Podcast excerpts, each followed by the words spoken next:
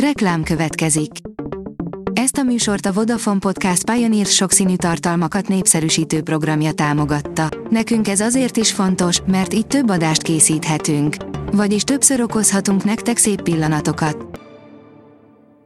Reklám hangzott el. Szórakoztató és érdekes lapszemlénk következik. Alíz vagyok, a Hírstart robot hangja. Ma szeptember 29-e, Mihály névnapja van. Mindenki szemet hunyt a Die Hard legnagyobb logikai hibája felett, írja az Igényesférfi.hu. John McTiernan korszakalkotó akciófilmje minden igényes mozista gyűjteményében megtalálható, szállóigévé vált egy sorosait ma is gyakran idézzük, CGI-mentes látványvilága pedig megdelejez, ám ez nem azt jelenti, hogy a forgatókönyvírók mindig, minden tekintetben ragaszkodtak volna a racionalitáshoz. Ezt látnod kell, Ryan Gosling Barbie baki videója futótűzként terjed a neten, írja az in.hu. Ryan Gosling és Margot Robbie egyik Barbie kulcsjelenetének baki videója bevette a TikTokot. Az InStyle írja, az első magyar szupermodell, akiért Párizsban is rajongtak, Keresztes Orsi története. Keresztes Orsi nem csak itthon, de külföldön is sorra hódította meg a divatszakma legnívósabb kifutóit. A 24.hu írja, a legjobb UFO-s filmet most a Disney Plus-on találja.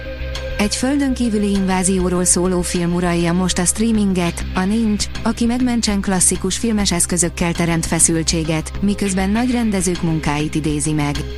De csak a kellemes nosztalgia mondatja velünk, hogy az ősz meglepetését láttuk Horrorfronton.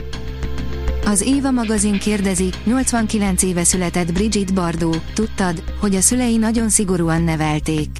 89 éve született Brigitte Bardot, egykori francia színésznő, énekesnő, divatmodell és nem utolsó sorban állatjogi aktivista.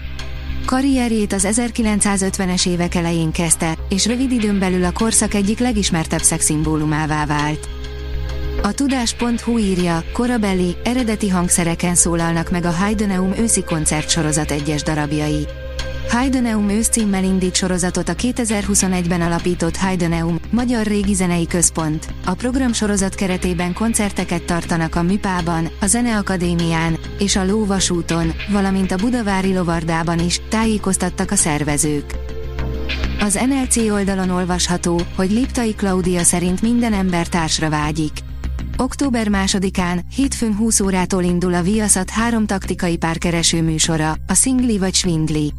Liptai Claudia pedig nem egyszerű műsorvezetőként vállalt szerepet, ő lesz Tápai Andi barátnője, bizalmasa, támasza, sőt, sokszor még a fiúk felett is anyáskodni fog.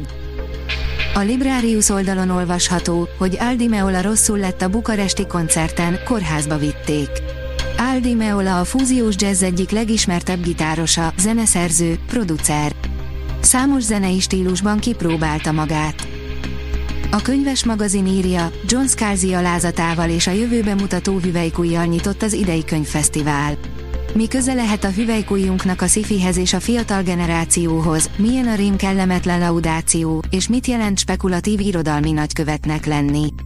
Boldizsár Ildikó megnyitó beszédével, a Hugo-díjas sci-fi szerző John Scalzival és a holland díszvendégséggel indult el csütörtökön a 28. Budapesti Nemzetközi Könyvfesztivál.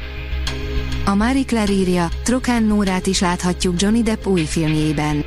Johnny Depp Magyarországon forgatja Amedeo Modigliani festőről szóló új filmjét, amit ezúttal rendezőként jegyez, és amiben a magyar színésznő is feltűnik.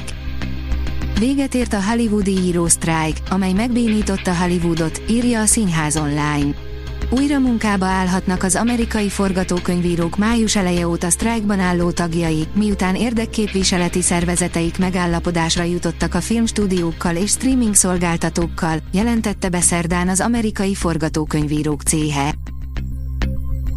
A Hírstart film, zene és szórakozás híreiből szemléztünk.